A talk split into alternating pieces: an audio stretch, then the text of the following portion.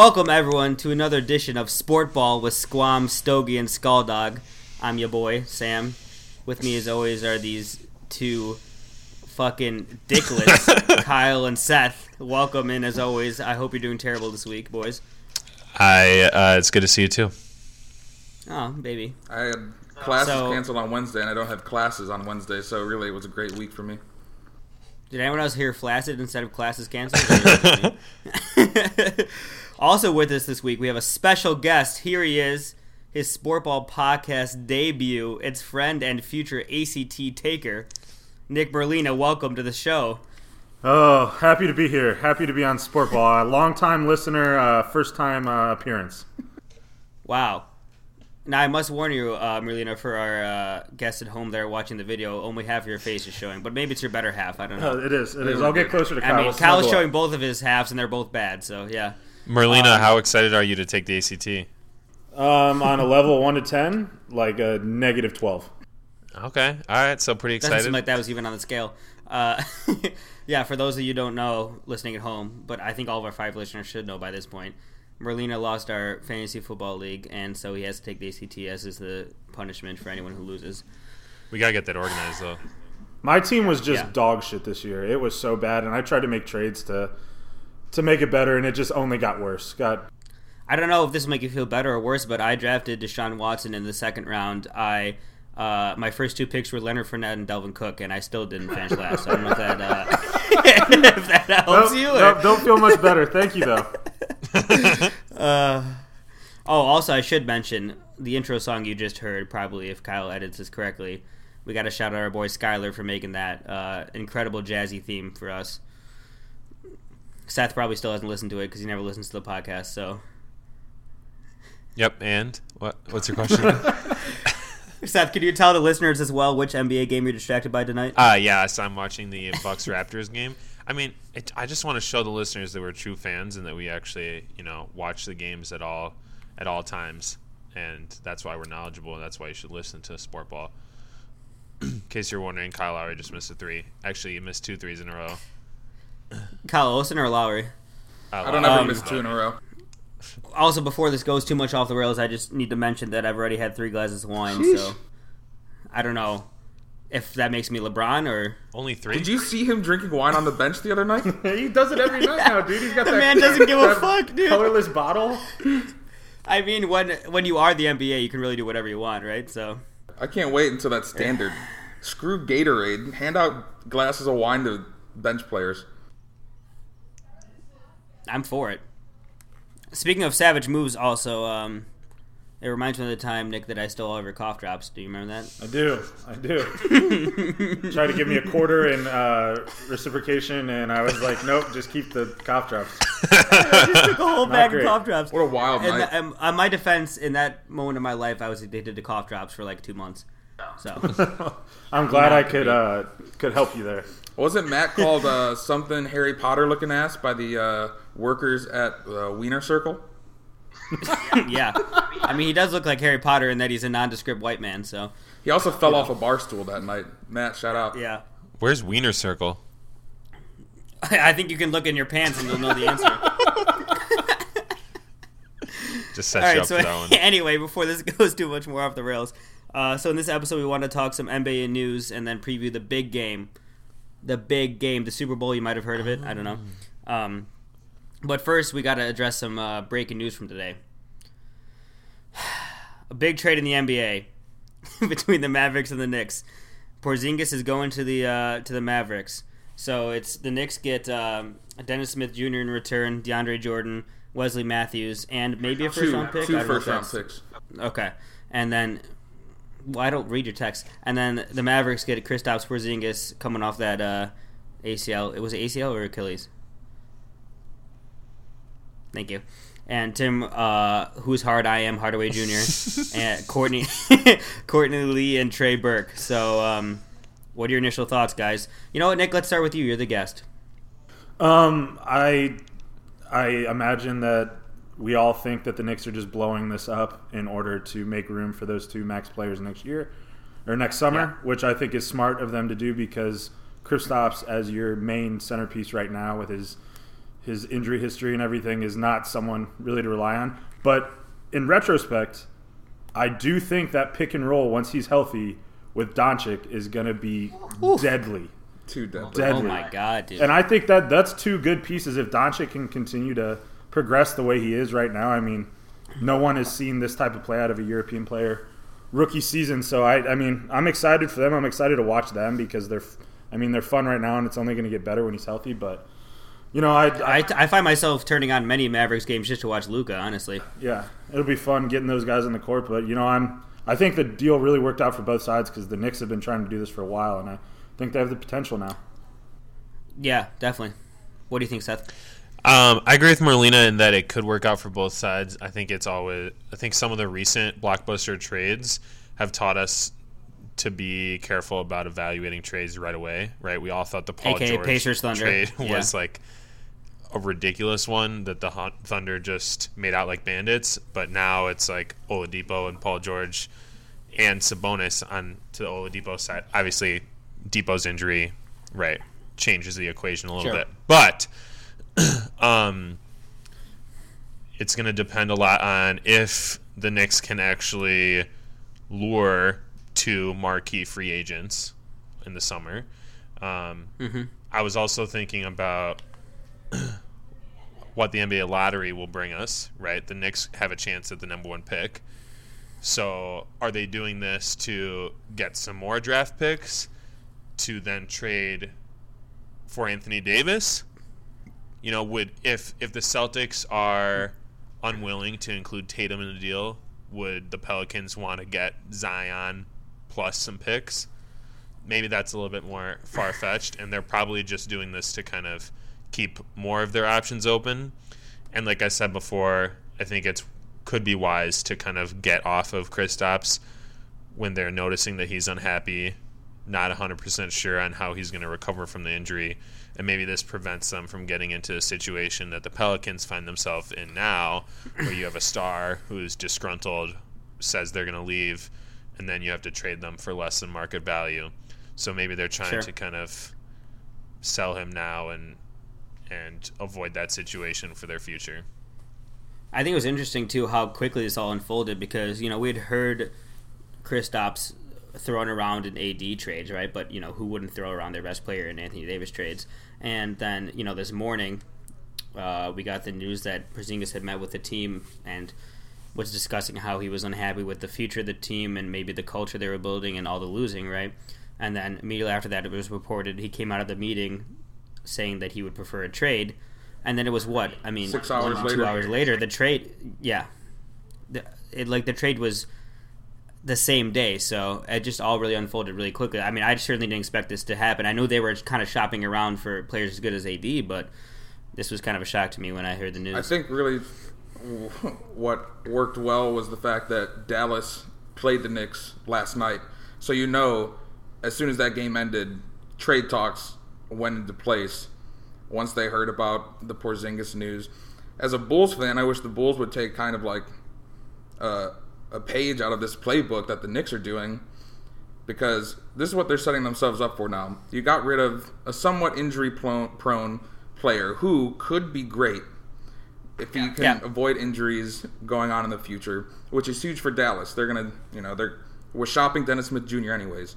So you get a player that could be a superstar next to another young player that could be a superstar. So there's your recipe for success there, as we've talked about before. You pay for your superstars, and then you pay little money for a one or two year deal on role players. So that's what they're going to do.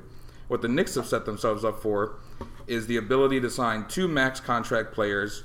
I assume preferably Kevin Durant and you know someone like a Kyrie Irving or something, and then the spot for a potential number one pick in the draft and get a freak athlete, possible superstar in Zion Williamson, along with a very good young player that they have now in Kevin Knox. They're finally going to let Frankie Nicotine do his thing on the court, and Tim Hardaway Jr. Smokes. with the scoring, and still like we talked about Vonleh in the front court too. Their future is honestly really bright, and I never really. well, Tim's not on their team anymore, but he will be scoring for other teams. I think Matt was a, a year too early in the idiot corner and calling them a playoff team.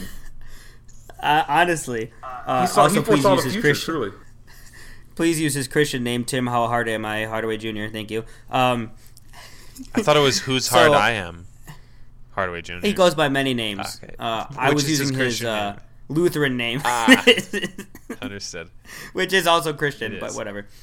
Um, so I could see this going one of two ways, right? It could go well for the Knicks, and they end up getting a max player. But the the way I see it going, most likely, is the Knicks just traded away the best young player they've had since Patrick Ewing, in return for cap space for two players that they're never going to get. And what's going to happen is they don't get uh, uh, Kevin Durant or Kyrie Irving; they get a Khris Middleton, and they're just going for the A seed for the next 10 years, and that's the New York Knickerbockers, baby. That's what I love to see, you know? So I feel safe, that feels comfortable, and I'm excited for that. in it's taking a, they're taking a gamble on themselves. is what they're doing, which is at Yeah. this point in the league something that you have to do with, you know, four or five teams pretty much distancing themselves from the rest of the league. So, I mean, one, the New York is a top market, you know, for a big player to want to go to. So, I mean, they're they're in a good position, and that's really all you could hope for out of a trade like this. Well, people forget with that big market, you also have to play for Jimmy Dolan, who, with all reports, is just the worst owner of all time, treating his players and even alumni like absolute dog shit. I mean, I think a guy like Kevin Durant could be steered away if that meeting goes poorly when he goes down there and talks to him, Yeah. and he could be like, "No, I'm not doing this," which puts sets Definitely. them back to ground zero once again. For sure, and I think that players nowadays take more stock in how front office is constructed than they may have in the past. You know, I think that in the past it was all just where can I get the best money or the biggest market.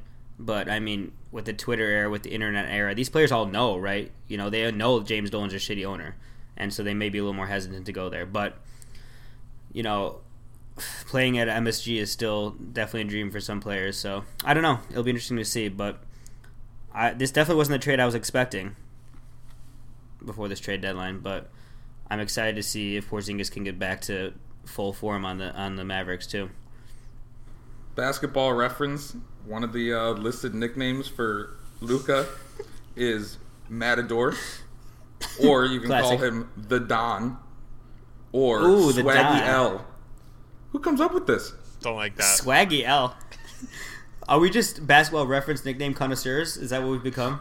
Yeah, THJ. It's either THJ or Grover. I don't know why they don't have who's hard I am Hardaway Jr. But That's odd because that's his given name. It's on his birth certificate if they look. I guess that's why it's not a nickname. It is his name, Right. so it makes sense. Um, all right, any more thoughts on this before we move on?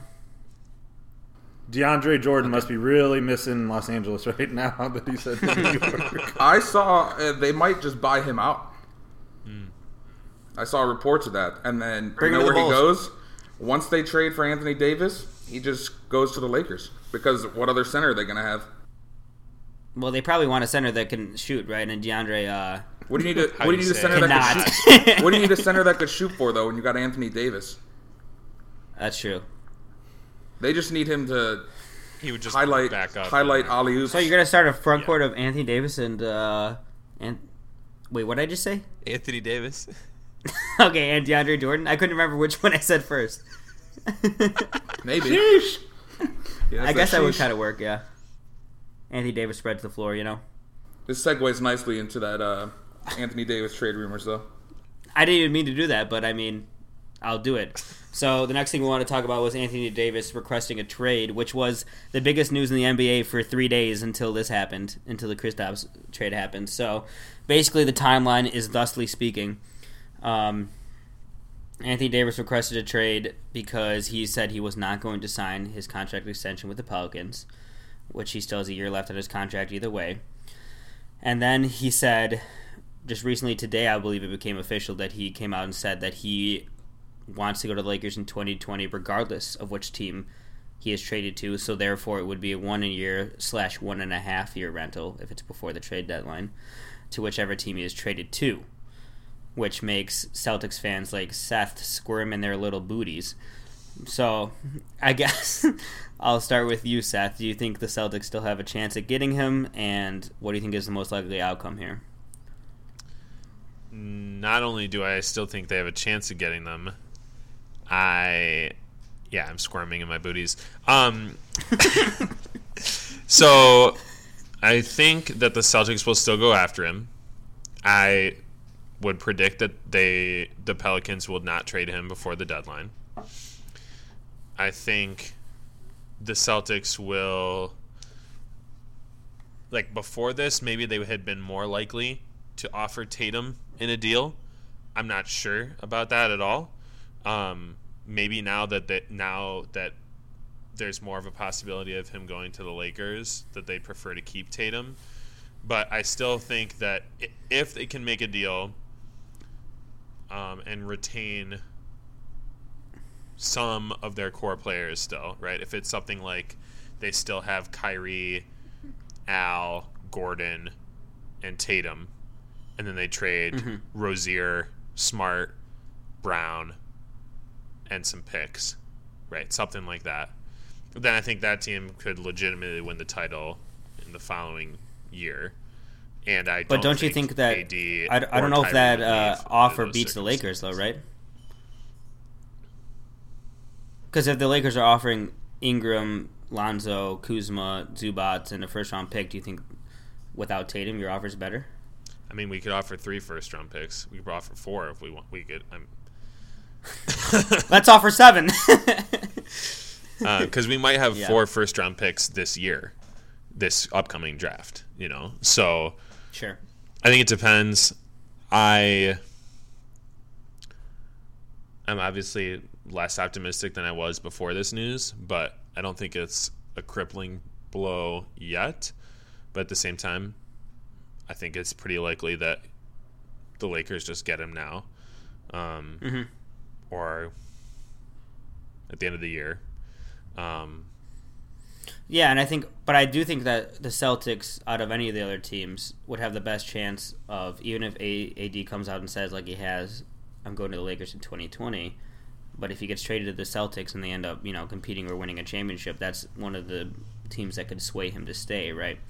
Yeah. Merlina, what do you think about this and what what's going to happen with AD? Well, first off, I'm very excited for my wine drinking, hairline receding, uh, movie starring king, LeBron James. oh, it could have been me until the last thing that you said, honestly. Yeah. Um, no, I I think that it's very clear where he wants to go right now. Um, and it makes me very excited as a LeBron James fan. Not necessarily a Lakers fan, but those Mm-hmm. two together, I think, is just madness on the court. I think there's so many things you can do with an offense that's that open and that able, and a defense where LeBron doesn't have to really do much, knowing that the, the paint is really defended for the most part. Um, but like you guys said, I think you could run into if he ends up going to the Celtics this summer or something like that. The same situation you ran into with Paul George, where they fall in love with where they are and they're like, "Hey, I don't need to go to LA or move teams." When previously they said that they're just a rental. Um, same thing I think is currently happening with Kawhi. So I think if the Lakers don't get him soon, then that window closes on their potential because I think if he's playing next to Kyrie and Horford and Hayward in Boston, he's gonna his offense is gonna be open for him once again. I mean, it really is anywhere he goes. But I think he mm-hmm. would enjoy that so much, and they would be. I mean, that team competes with the Warriors. I mean, For sure. it it makes a difference. But I do want to bring up the situation where he goes, AD goes to the Lakers. Klay doesn't get that max offer this summer. Add Klay Thompson to that Lakers team, and now we're cooking. Now we're cooking. Oh yeah. with gas or otherwise? gas, cooking with gas. I got it. Um, we should mention. Um, I don't think we explained this for our five listeners that might not know. So the reason that the Lakers can nab him right now without any threat from Boston is that Boston has Kyrie Irving, who is on his Rose Rule, rule uh, contract, right, which is the max contract of the rookie year, where you can't have two of those players on that contract at the same time. Anthony Davis is also on that same contract, so they cannot have Kyrie and AD on their contracts on their team at the same time. the So other the Celtics really can't do anything until the summer unless they want to trade Kyrie for Anthony Davis, which they don't seem inclined to do. the other complicated thing, speaking of the Lakers, is that from what I've read, it would be difficult for the Lakers to. I think it's difficult for them to get AD now and then sign a max free agent this summer. Mm-hmm. Unless they have that switched around where they need to sign, where it's difficult to get a max free agent first and then get AD. But I think what I first said is correct, and so it, um, it's a whole like complicated contract, all that madness. But yeah, I think if they just had LeBron, AD, and then Luol Deng's stretched contract on the books, they'd have like thirty million dollars left, which isn't quite enough to sign Klay if he wants the full max. Maybe they could get Klay to sign for less than the max, but then isn't that the reason why he's leaving the Warriors because he wants more money? So I don't know. I think those are all still possibilities to get AD and Klay and maybe or Kyrie maybe, but it seems like it would be tricky to do with the math. Isn't it funny how they they're like, oh, they only have three players under contract, but can't quite afford that fourth when there's 15 players on an NBA roster.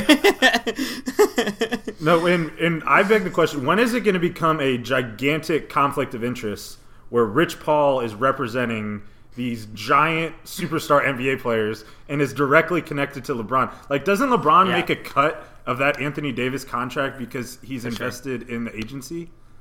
Yeah, I was talking to Seth about this yesterday. It just it makes me feel a little queasy. I mean, it's like LeBron doesn't have any legally direct stakeholding in Klutch, but we all know he's involved with Klutch, right? His best friend runs it. And, you know, it's just a huge conflict of interest to have a player playing and also owning part of an agency, basically, right? And that's where you get situations like this, and that's where you get situations like KCP and Tristan Thompson getting overpaid because they play with LeBron, right? So if I was another player, or if I was a small market team who doesn't have a chance at Anthony Davis because of his ties with LeBron, I'd be a little, a little pissed off at the whole situation. What LeBron has basically done has become the Jay Z of the NBA at this point in time. Where I've always Jay-Z said that about him. Where Jay Z was like, "What am I going to do? How am I going to make the most money?" Well, I'll start my own music company, and I'll just eat the cost of making music, and then once I put it out, I'll make music. I'll make money directly from my music, and then my company is also going to make money from that, and that's going to go into my pocket. so he's Jay Z's like double, triple dipping in the music industry. That's what LeBron's about to start doing. Yeah. What do you think, Kyle? Where do you think AD's going to end up? it all comes down to the next like was it five six days if he is dealt before the trade deadline i don't think he goes anywhere other than the lakers if he doesn't get dealt before this deadline though i think boston ends up with the best shot because of what they can offer and the draft picks they have available but the one thing that New Orleans has to keep in mind is Jrue Holiday also said 90% of the reason he came to New Orleans was to play with Anthony Davis. So once they trade AD, is Jrue Holiday going to want to leave too? Most likely, especially with the rest of the people on that team, especially with them having Mirotic, Randle, and someone else they said is up for trade, you know, is available as well. So it's like what they need to do then is stockpile picks and you know do what the Knicks are doing, try to become better within the next couple years instead of rebuilding basically an entire team. So that may leads you to believe that yes, the Celtics have the best offer, so that's what they're going to hold out for. But at the same time, the way it looks right now is Anthony Davis might not play another day as a Pelican. He's I just been held out now them. for no reason. Like he's fine to come back to play basketball, from what I've heard. And Yeah, he's I just mean, holding why would out. you he's play him? gonna hold out the rest of the season. More importantly, If you play him, then you just get a worse draft pick. More importantly, he may not he may not play another game for my fantasy basketball team. I can't believe it's not Butler. Which would really torpedo my season right in the midst of suck. my epic comeback. So I am Um, talking about shaking in my booties. That's what I'm really worried about. I have three points to make. Should I make them in ascending order or descending order or no particular order? Descending order. We all no know that it's going to be in no particular order in descending order. order? Which means worst point to best point? Okay. I think that New Orleans might go for less of a future draft pick situation and more of a young star player because they're already starved for people come to their arena, right? They're already the second or third best thing in town with everyone just caring about the Saints. They're already in danger of losing the franchise because they don't make enough money. So I don't think they're really going to stomach a full tear down rebuild when they can't make any money as it is. So they're probably looking for a young star player like a Tatum or a Jamal Murray from the Nuggets or something like that, as opposed to future draft picks. So that might sway their decision. And that might be why they look at the Lakers and find that a better offer, right? Because they have all those young, maybe not star players yet, but potential future All Stars. Um, second point. This is going to be better than the last one. Yeah, it should be better than the last one. So the Knicks. This is actually a question, really. Are the Knicks out of the AD sweepstakes now that they made that trade? Do you think that was a stepping stone to Anthony Davis, or do you think they're kind of saying we're refocusing? They're out Because There's I no heard way- that they were one of the teams involved. You know, if they get the number one pick, or if they offer future things like Porzingis, but they already traded Porzingis. So. I don't really know at this point then what would they really have to offer in return besides draft picks and especially if you're only going to have AD for a year and a half max. It doesn't make sense to unload more and those draft picks that you're trying to pile up, especially when you're in the running for Zion Williamson. Yeah, I think I think I agree with you there. My third point. This is the last point. So I was talking to Seth about this the other day, and um, I don't know. I'm always I'm always for player empowerment, and I'm always for players being able to choose where they play and having the best work environment that they want. But I don't you guys just feel a little fatigued with with players just asking to be traded a couple years before their contract is up? I just feels like like I don't know, like no one's content with their team, right? You know, Kyrie Irving just asked to get out of Cleveland, landed in a great situation in Boston, and now people are already asking, well, you know, is he going to resign this summer? And it's just a little, it's a little too much upheaval. It's just a little too much not being content with what you have. To me, the grass is always greener for all these players, and and like I said, I I don't know. I've always been for for player power and for them to be able to choose where they work, but I don't know. Doesn't it just seem like no one's content with their situation? Or am I just crazy? I think it's you know what it is now in the NBA is it's a it's a superstars league, and superstars want to play with superstars, and if a superstar finds that their team isn't in the best position to add another superstar, they want to go to the best place that can afford them that has another superstar because that's the way to win championships now. You don't win Melina. it with a bunch of like like like you said, you don't win it with Khris Middleton as your best player or one of your focal point players. Merlina, uh, I don't care about Kyle's opinion. Am I crazy or is this uh I mean, you're not crazy. I think the Kyrie Irving situation specifically is him one. You know, he didn't wasn't really prepared to shoulder that leadership role that he had because he had never had it before. And two, Yeah. I think he's come to a realization that you have to have another one of those big name guys to really compete. And he's like, I Gordon Hayward, Al Horford, Jayson Tatum. Like, while Tatum might be on his way, like maybe he doesn't feel those guys are his greatest chance at getting. And he tasted it when he was so young. He got that championship when he was young, and he wants to get back to that. Yeah, he wants to be the guy on that team. But I think slowly but surely, I think Paul George realized the same thing. Like, I'm a great player in my own regard, but maybe I need another guy better than me or more established that can take me there. You know, because you think about it, LeBron gets you to that championship in 2016, but without Kyrie in Game Five and Seven, like they don't get, they don't win that ring. Like they're not there. I For mean, sure. He's absolutely incredible, but he has to get there first. Like he has to Yeah. get to that Game Five or Game Seven to really flourish. So, but I get it. It's it's troubling when they have the power in their hands. Like you look at the NFL, where it's it's pretty much a totally different league in that regard, where guys can't just demand trades and leave where they want to go. But I Right. mean, I I'm totally for player empowerment as well. But it gets kind of annoying when every other day you hear about, oh, this guy wants to leave here, oh, this guy wants to leave there. Yeah, just changes the whole landscape of the NBA on a, a constant basis. for sure. Seth, any last thoughts? Yeah, I mean, I think what you guys are saying is right. Um, I think with Kyrie, he maybe realize didn't realize all of the work that it took to be that star leader that Mhm. LeBron was, and now he's kind of like, oh, I know I signed up for this, but I don't know if I really wanted all this. Um, but I definitely sympathize with why people are frustrated and fed up with it.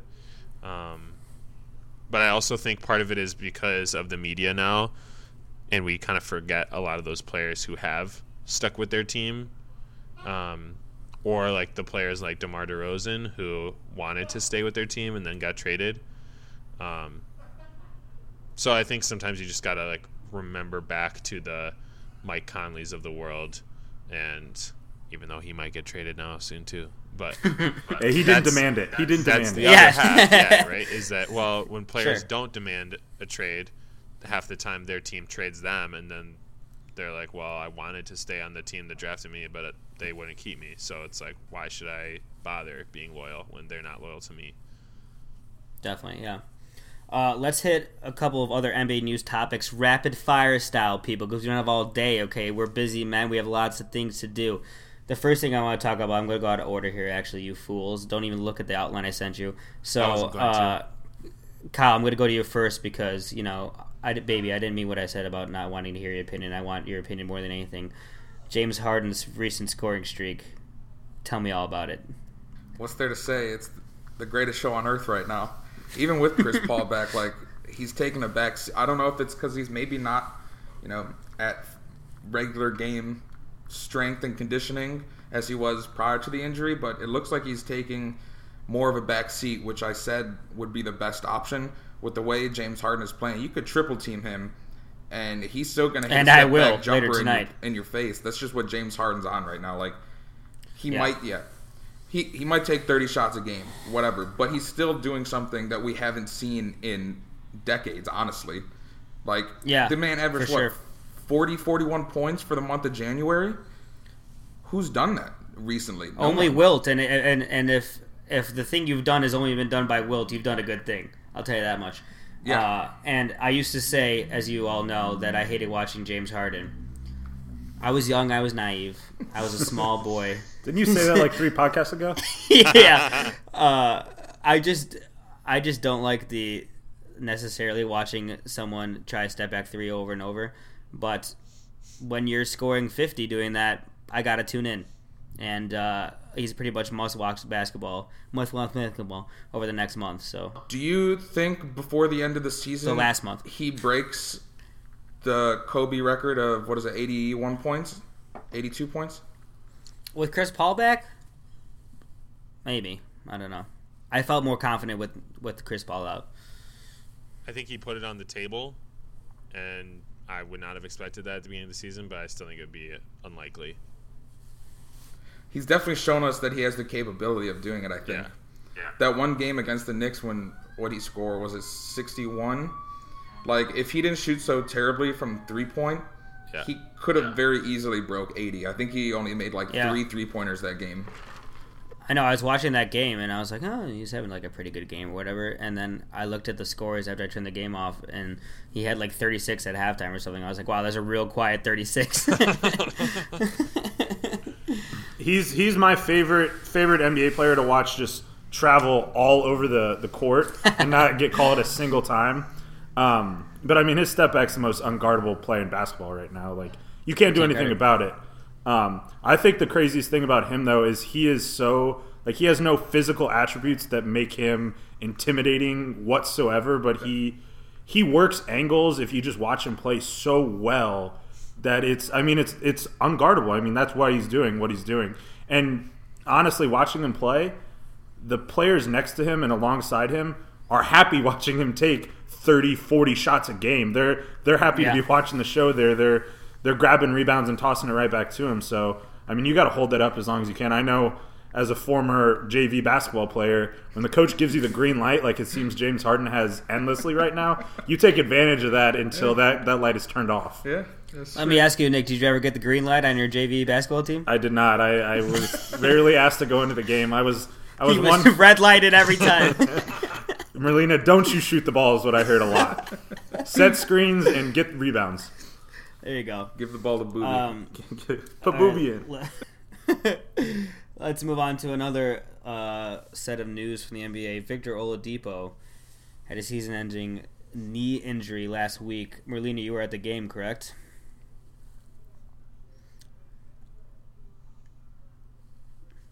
Hmm.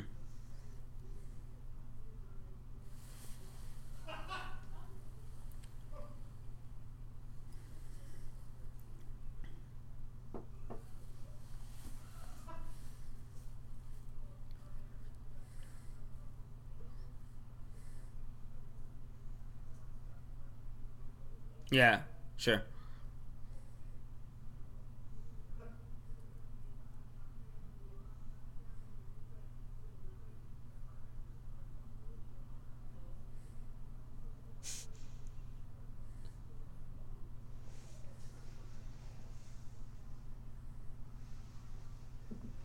Yeah.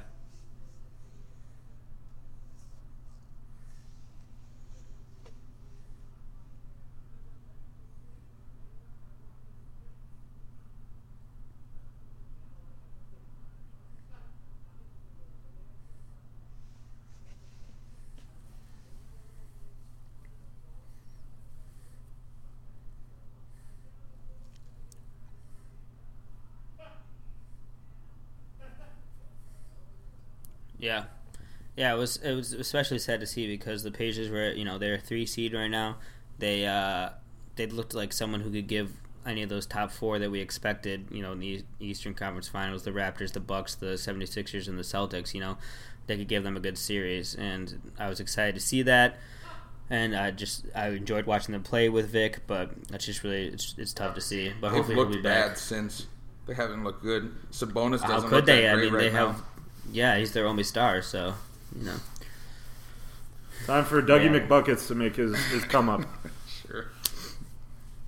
I'll take a They're I'll starting take a a ten piece Eric McBuckets. Am I right? Currently, Yeah, Xavier guy. hate him. Who? One for ten in one for ten in his NBA debut. Yeah. That sounds like something I would do. Uh, You'd make let's a move on bucket. quick. yeah, I would. You think I can hit a wide open with three in an NBA game? I probably couldn't. Let's move on to uh, just quickly. I wanted to hit uh, Demarcus Cousins is back, Boo. Warriors. and I gotta say he looks pretty darn good. Yeah, well, what do you guys think? Have you seen Have you seen him play at all? I have.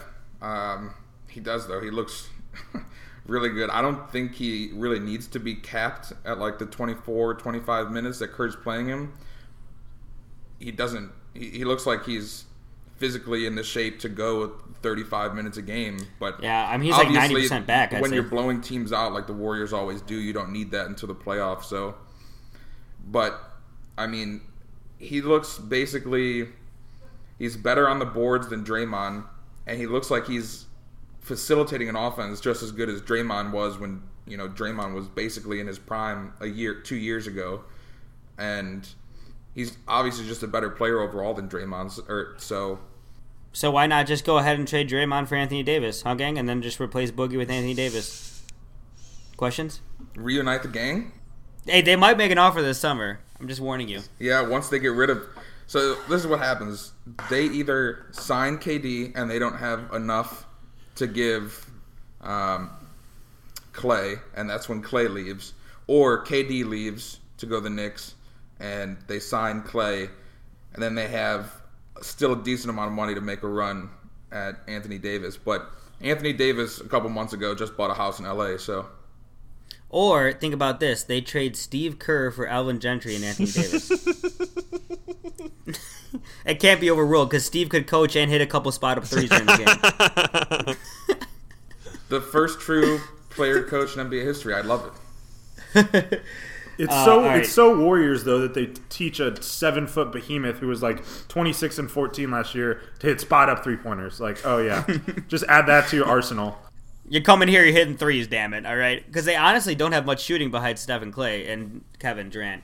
Those are all good shooters. You might have heard of them. They're the three best shooters in history. But other You than that, rely on those three. Uh, all right, let's move on to uh, the NBA All Star reserves were announced tonight. So I screenshotted these on the Insta because I'm a technology savant like that. Uh, looks like in the East it's Bradley Beal, Blake Griffin, Kyle Lowry, Khris Middleton, Vic, he of the injured knee, Ben Simmons and Nikola Vucevic, the star of best in the app, my fantasy team. Which Thoughts on these reserves, guys? Any snubs? Anyone you're surprised to see go in? I think they replace Vic with uh, D'Angelo Russell. I think they have to. That's fair. He's playing out of Yeah. his mind right now. For sure, yeah. I mean, I think in the East there aren't really any snubs because they're kind of stretching to get to 12 anyways. Um, 'Cause they're all snubs. they're all scrubs, you might say. uh, so I think congrats to those players. I'd say I'd say the West is a little bit more interesting where you are kind of having to talk yourself out of guys that weren't going to make the list. Um, Great, let's go to the West then. excellent. I'll scroll over to my next Instagram post. Anthony Davis, Russell Westbrook, Nikola Jokic, Klay Thompson, Karl-Anthony Towns, Lamarcus Aldridge, Damian Lillard. Those are your reserves to the West. Melina, thoughts? Any snubs?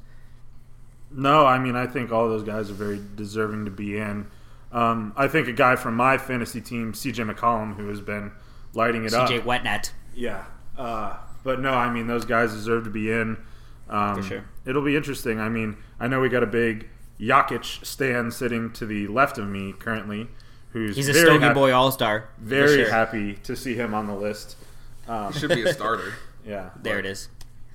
you know, I don't. I don't make the rules. I just follow them. Is this how, is this the first year Draymond hasn't been an alternate in a while, or was he not last? Yeah, I think so. Maybe during that run, yeah. Yeah. I Which think, I'm happy. I mean, I hate that guy with my heart, but He's definitely taking a step back in the offensive end. I mean, when I watch him play defensively, I still think he maybe he doesn't turn it on all the time in the regular season, but he can certainly still be elite on that end. But who really wants to watch a Draymond type in the All Star game? You know, no, no one does. I think maybe the other thing, uh, my surprise was just looking off of like Zach Lowe had Rudy Gobert as a lock to make it, and he didn't make it. Um, that is surprising. and I think I'm. It's hard. Like I think all like Marlena said, all those players are deserving. Um, but Gobert is averaging like 13 rebounds and playing just as well defensively as he ever has, and facilitating the offense as a big man pretty well. So I would say that would be the biggest snub. But Right. also, I'm Right. not like personally super upset about it. The market that he's in definitely doesn't help. Yeah. For sure, and if you if you say Gobert's going to be in, it's like who do you take out? You know, in the West. I mean, Gobert would be one of the first reserves in for the East, or maybe even a starter. But But it, it it's just tough. the same thing you just said with Draymond. The this the point Seth just brought up where he rebounds the ball and plays defense. Is that necessarily the guy that you want to watch in your All Star game? You know. But should that be a consideration? I mean, maybe. I don't know. I certainly, yeah. I'm not trying to watch Gobert and Draymond one on one in the All Star game. Majestic, majestic. Defensive battle. all right, let's move on because we are already at somehow almost the 45 minute mark. Listen, we all love talking. We all love ourselves. Everyone loves listening to us. So what? So let's preview preview the old big game, the Super Bowl. You might have heard of it. Uh, it is the Patriots. It's the Rams. Patriots are favored by three, two and a half. Some places three. I don't know. Um, so we kind of want to discuss who do you think is going to win the game. Then we'll move on to who's going to win MVP, and then we can talk about some fun prop bets that might be cool to look at. So, uh, Merlina, why don't you start us off? What do you think is going to happen in this game? the only one of us that has played football at any level. well, no, I I'm very excited for this game. I wasn't at first when uh, the matchup was decided. Me and Kyle spent uh, that Sunday watching games together, and I thought that the Rams would just get destroyed by the Patriots. But I'm coming down on that a little bit. I think while Bill Belichick is the best in the game, probably the best that ever was, um, Sean McVay is tricky. I mean, I think he's going to pull some shit out in this game that no one was expecting. I think they're going to go for it on some fourth downs where it's going to be risky territory to try to one up Bill Belichick. And I think having uh, Wade Phillips on his staff, some experience on that end, is really going to help his game plan. Um, But I think if it comes down to like Jared Goff versus Tom Brady, it's it's a no brainer that the Patriots are going to win this one. I think the Patriots do win, but I think it's going to be a field goal, maybe a little more uh, in favor of the Patriots. But I think it's going to be a game. I mean, it's going to be a high scoring game, I believe, and I think if the Rams can stop the rushing attack for the Patriots, because they're going to come out and they're going to try to just bury them with giving Sony Michel the ball and get get uh get White out of the backfield. I think if they can stop that and make them have to dial it up in the passing game, I think it's going to be exactly where Sean McVay wants wants the Patriots at. For sure. Seth, what do you think about this game? Well, I think the entire world outside of the greater Boston area is cheering for the Rams Whoa, whoa, whoa! and Sam. there it is. Um, and I'm actually in who has Boston now, you fool. So it's still true. So it's one of those things where I am not surprised the Patriots are at this point. I think it they are similar to LeBron in that it's always wise to not bet against them.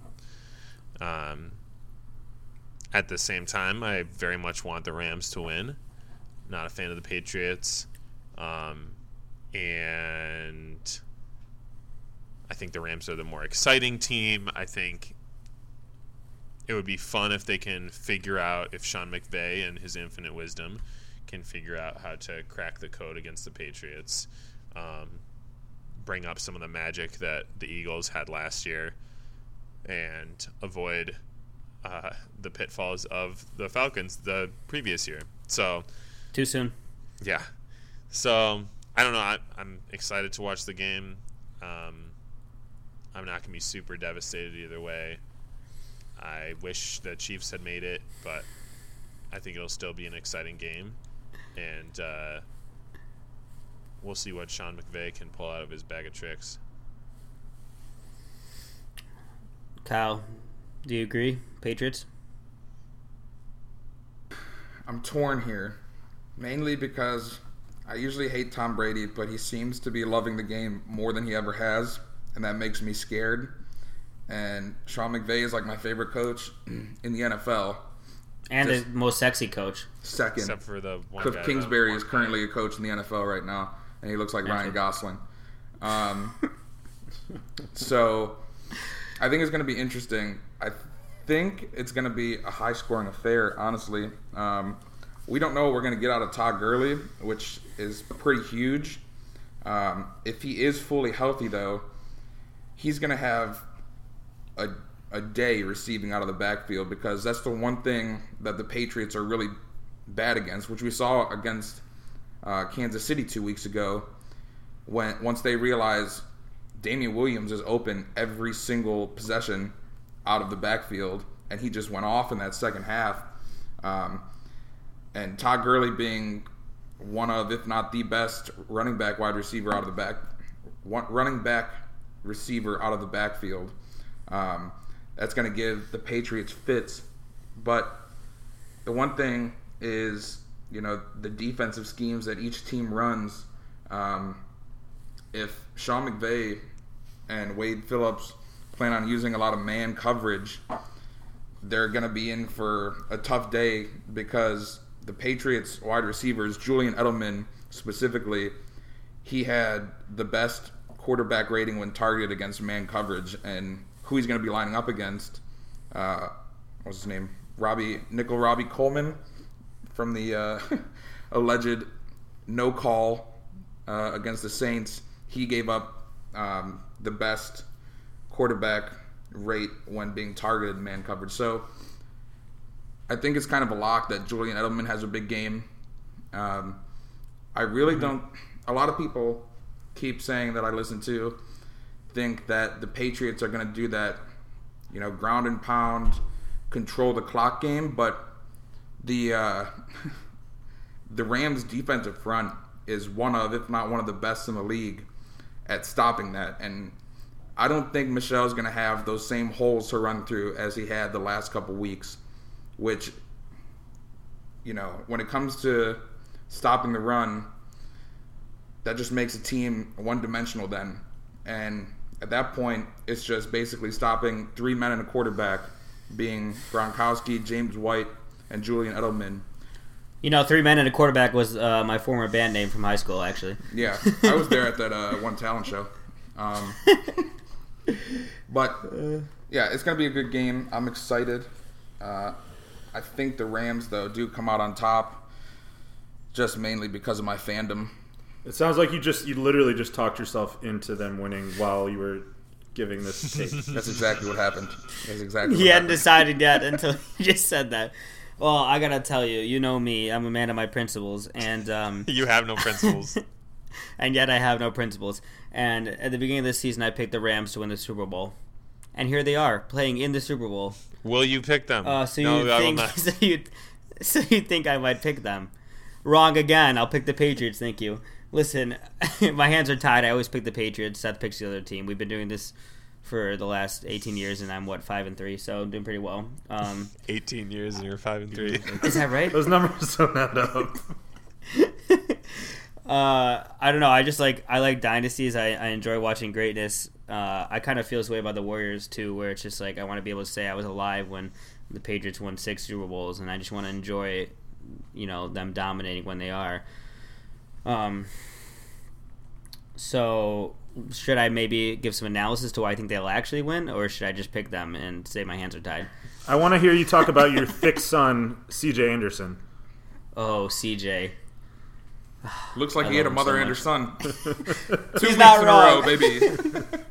I think it is weird. The whole Gurley thing is not being talked about enough. I feel because here you have the the greatest running back in the NFL who was basically benched in the NFC Championship game. Was he injured? Was he benched? It seems more like he was benched, and he only got four carries in that game.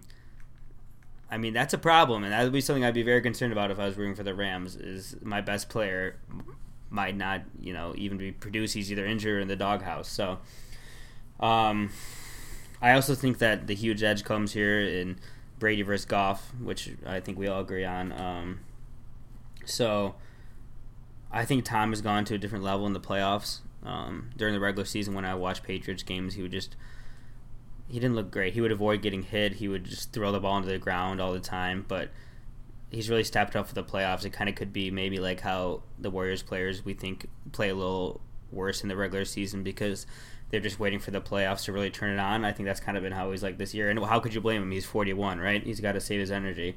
Um, and I really think Goff has regressed in the playoffs a little bit, whereas Tom has just vaulted to another level. Um, in the playoffs, they both played two games, and Goff is uh, 483 yards with a touchdown and a pick, and only a 58 percent, uh, percent completion rate. Whereas Brady in two games has 691 yards, two touchdowns, two picks, but you know, and a 71 percent completion percentage. So, I mean that that might be it right there, and I think that the whole Bill versus Sean thing. Um, if there is one coach I'd be worried about going against Bill Belichick, it'd be Sean McVay. But I still think Big Bill is going to come up with a few things that the Rams have never seen before that are going to take them by surprise. So I'll tell you what, King, I'm going to pick the Patriots. Anyone shocked? Not a, not even a little. So that we're putting our customary twenty bucks on this or what? Um, I think we should. Last year we didn't because we were both like gonna win the confidence pool playoff bracket if we won, you know. But I think there's multiple scenarios that could happen for that, so we probably should put our customary twenty dollar bet back on the table. And if we say it on the podcast now, our five listeners will hold us to it. Exactly. So, all right. So let's talk about MVP. Uh, the odds are Brady's at plus one twenty five, Goff's at plus two fifty. Quarterbacks are the most likely to win. Gurley's at plus a thousand. Sony Michel's at plus twelve hundred. CJ himself at plus sixteen hundred. Aaron Donald at plus eighteen hundred next, and then James White at plus two thousand. If the I think Pillsbury Doughboy himself takes home MVP, nothing else will shock me in the world if that happens. I think that'd be sweet. That'd be incredible. That would be awesome. He, is he worried about having a muffin top in the in the Super Bowl? Like, is he worried about how that's gonna look? Like, if you play offensive lineman, it's expected. But man, He's thick. I don't think so. I think they were asking CJ about how he felt about um, people calling him like too fat or whatever, and he said, "Well, why don't you come try to tackle me in the hole, and then we'll see who's too fat." So Yeah. I gotta say, I feel pretty good about his performance in this game after that. I would say if the you if you're picking the Patriots to win, which I am, and if I were a betting man, which I also am, uh, I think Brady is obviously a good bet. Um, I think there's a scenario where he throws for you know 400 yards and three touchdowns. If you want long odds, James White at plus 2,000. You know, if he gets a couple touchdowns and whatever 14 receptions, he could definitely be in line for MVP. What do you guys think? You have any long shots? Kind of like the Aaron Donald. Mhm, I was gonna say the same. It's interesting. I just pulled up the list of like MVPs throughout the Super Bowl era, and in the last like ten years, there's only been two instances of a QB not winning, and it was Malcolm Smith uh, for the Seahawks at linebacker a couple years ago, and then Santonio Holmes for uh, Pittsburgh as a wide receiver. So really, I think, but at the same time, if the Rams do win, I don't think it's because of Jared Goff.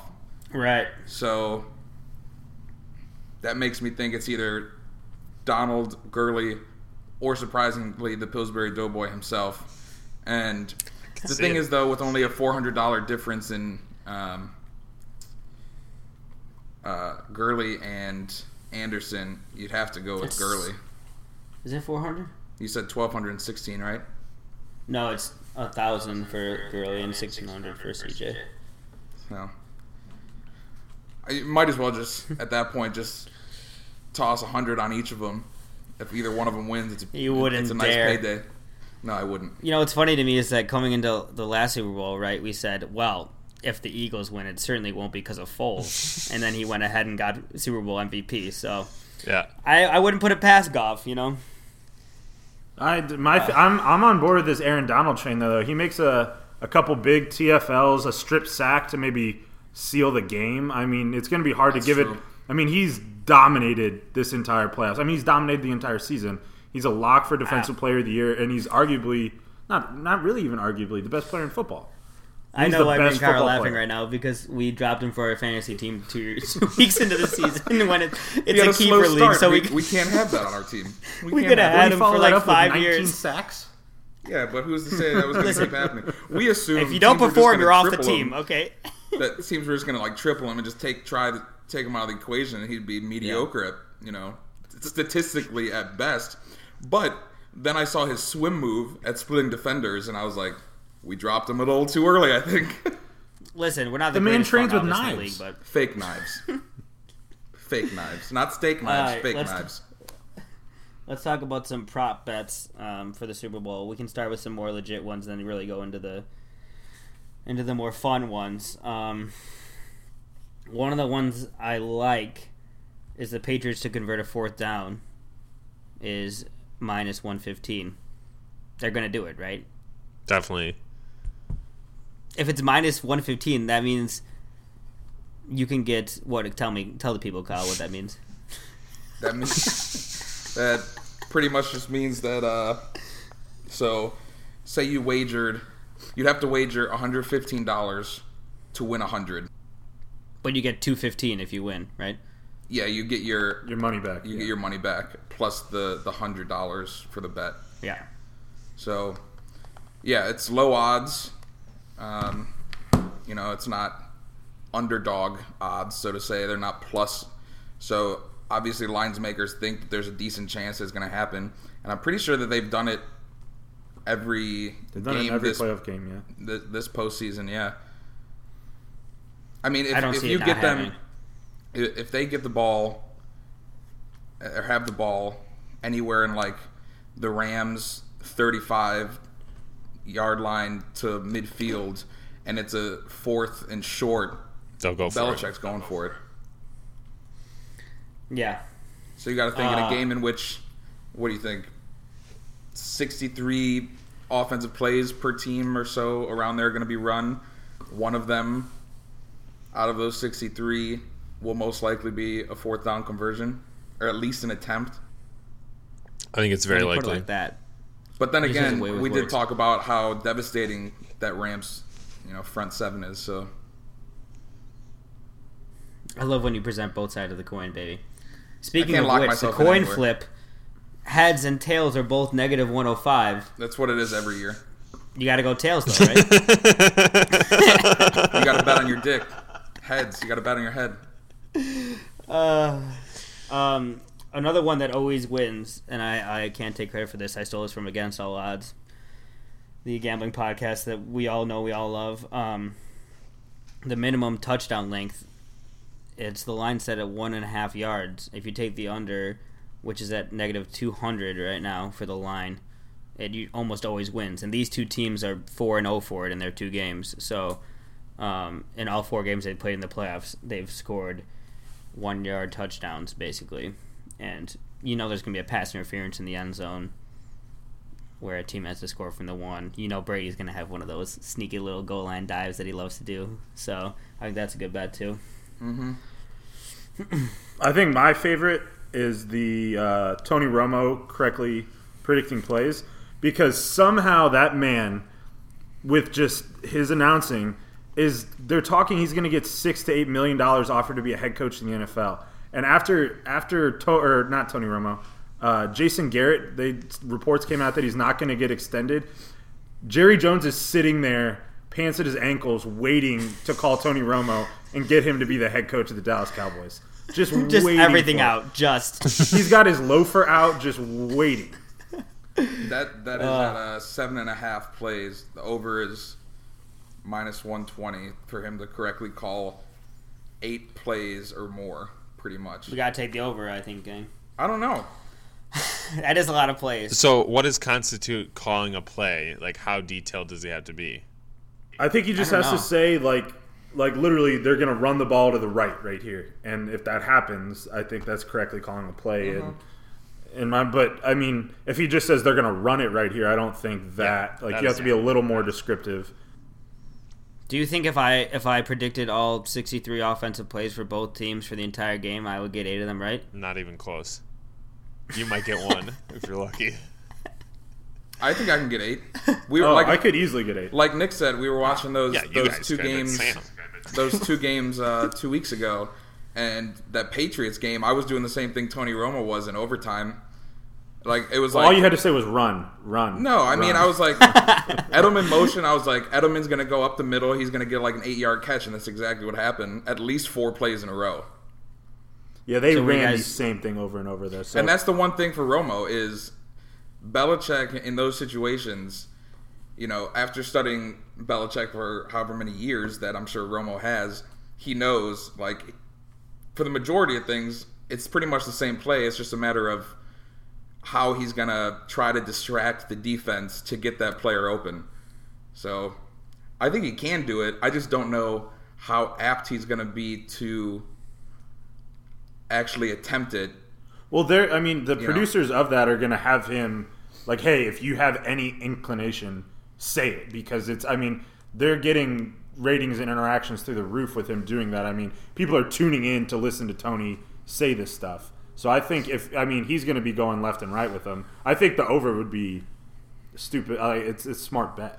I think also Tony Romo has an earpiece that's intercepting play calls from the sidelines. So pardon my This take. goes all the way to the top. This is a conspiracy from another podcast, but I am bought into it 100%. Do you guys have any more like legit ones that you want to go over before I really get into the fun ones for our five listeners in the last few minutes? Um, what do we got here? the possibility of a doink plus three fifty. I did look that up, and I am. I, I mean, Cody Parkey is in this game. Yeah, Exactly. I You know. got you got Greg the leg. He's not doinking anything. Is Gostkowski. Greg might hit. He might Yeah, hit like a 57 yard field goal in this game.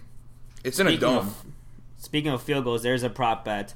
Uh, Russell Westbrook total points, rebounds, and assists combined.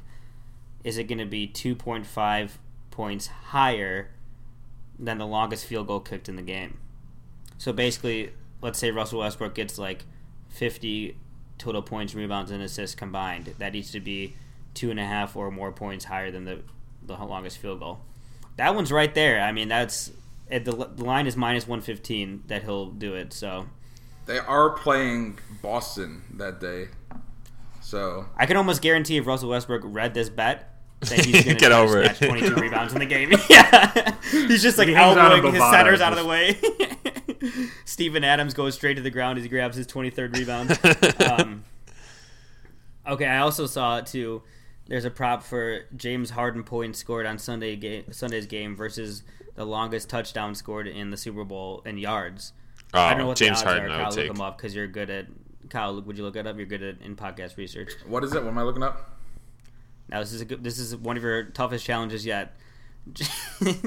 James Harden's points scored on Saturday's game versus longest touchdown scored in the Super Bowl.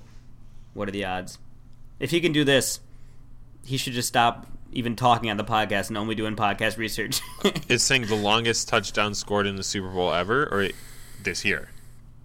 this no. So what do you want me to look up? So what is he looking up? I could not have been clearer with him. What are the odds for it? Oh, what are the odds? Yeah, Um, I would pick James Harden. he's too confused still. You just want me to find the odds? Oh, okay. Yeah, we understood You what the pick bet was the whole time, and then you went on rambling for 40 minutes trying to explain the bet to us. And then Who me or you? little did I know, all you wanted to know was what the odds were. Yeah, of course. I would take James All right, I'll look. I Keep mean- talking. regardless of the odds. This is why the they're gonna be listeners like- tune in. They they want to hear this. All five of them. They're so loyal, though. Do you think there's going to be like more than a 40 yard touchdown score? Because let's say James Harden's pretty much guaranteed 40, right? Yeah. So, and he might get 80. honestly. It's insane that we uh, can say that about an NBA player. Like he's guaranteed to get forty points a night. well, and the other thing, I mean, he did average over 40. So. Yeah, I know, but it's just like Yeah. insane that you can say that. the for other sure, thing yeah. is because we never have like kickoff returns for touchdowns anymore. Like that's not going to happen. No. Also, while we're talking about James Harden and Russell Westbrook, breaking NBA news is that LeBron's playing tonight. Groin and all. Groin, I believe he's playing with his groin, yes. And Do you have two not groins, just like or he is did it, last is it night. like a with right me. groin and left What? groin, or is it just one groin? Nah, just one groin. Got The it. question is though, did he go through like a twenty four hour detox from the sheesh to get ready for tonight, or like is he playing still a little buzzed? I think I like how we're just basically filibustering right now while Kyle tries to look up a very specific prop bet. Hey, we can do this all night. How long can the podcast go? I think LeBron could get drunk pregame off of wine and still get 28, 8, and 8. Who's to say he hasn't before? I, I'm going to say we, I can't, we can't put it past him. What are the odds? I mean, Jordan's flu game was a hangover, wasn't it? Yeah, definitely. I mean, there's a story about how he came to one game tanner, darker he than he usually is because he played 36 golf, holes of golf. 36 holes of golf that morning in a before a playoff game. oh, I want to mention one more one. This is this is one that you guys really want to jump on. What color will the liquid be that is poured over the game-winning coach? Lime green slash yellow at plus 225, the heavy favorite. Oh. Here's the thing. I just found this tweet, and that's what I was pulling up uh, before you brought this up. Somebody tweeted and tagged Todd Gurley and the Rams and Jared Goff, asking what the preferred Gatorade for that team is on the sidelines. Todd Gurley responded, "Ice Punch, light blue. If the Rams win the Super Bowl, put if you Light think they're going to win the Super Bowl, put like a hundred bucks on on blue." Well, Todd Gurley's Gurley's also not even going to troll. play. It's just going to be CJ, whatever CJ wants. He doesn't want any right. Gatorade. He wants a, a platter of pastries served to him right after the game. All I let's just cinnamon rolls end this scratch podcast. I don't even I want to. can't- I don't even want to hear I Kyle's can't odds find for this. odds on. There's no odds for some reason. It's Did you just listed put that in there not knowing if there was odds on it? No, it's No listed, idea if there but are. there's no odds for some reason. Oh. But One there thing I is, do want uh, to say, there is odds on this. Where is it at? Um,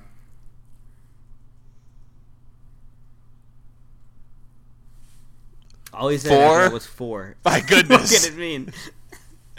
which will be more? James Harden points, rebounds, and assists, or Patriots and Rams score combined. Line is at a pick 'em. Mm, So James Harden, mm, it's got to be. 40, I would take the game. and 4, You're taking the game. 50. Yeah, I'm taking the game. Well, he could do one of those cute little things where he has a fifty-point triple double. Exactly, and then he's at at least seventy. That is But so cute when he like does that. both teams could score in the 40s. Yeah, sure. Or it could be a grinded out game and both teams score less than 30 or like 31 and 27. You know what the thing is? We're not sure which side of the bet is going to come true because it hasn't happened yet. is that not what a bet is? So maybe that's why we're having a hard time to. They are I called never future knew how props. that worked. Uh, before we go, I have one more thing to say, Kyle. I want you to know that the other night I had a dream that the Bears uh, won the Super Bowl, but I wasn't even happy about it. I was just mad because I had to text you and tell you that you were right about it, and I just didn't want you to know that you were right. and you woke up in a fit of sweat. yeah, I was in a cold sweat. I'm glad I'm still in your dreams to this day. Of course. Sam, before we sign right. off, I, I want to let you know my favorite experience from the podcast so far was you tell it not not on this one, but of listening was you telling the story about uh, going to the bathroom at the airport. Um, I legitimately cried laughing when you told that story. I'm That's actually a still not allowed to go uh, into the city of Atlanta to this day. So, You're probably not allowed. You Yeah, got your no way. poster up. yeah, I haven't been allowed to fly since either. So, um, all right, this has been a pleasure. What a what a podcast, guys! A big the big Super Bowl blowout, summer blowout. We have Big the. NBA news. We had special guest Nick Merlina. It was a pleasure, Nick. Uh, thank you for having me. All right, boys. I'll see you later. Nick, good luck in the Third day, you know what he did? What did you do? He rose again.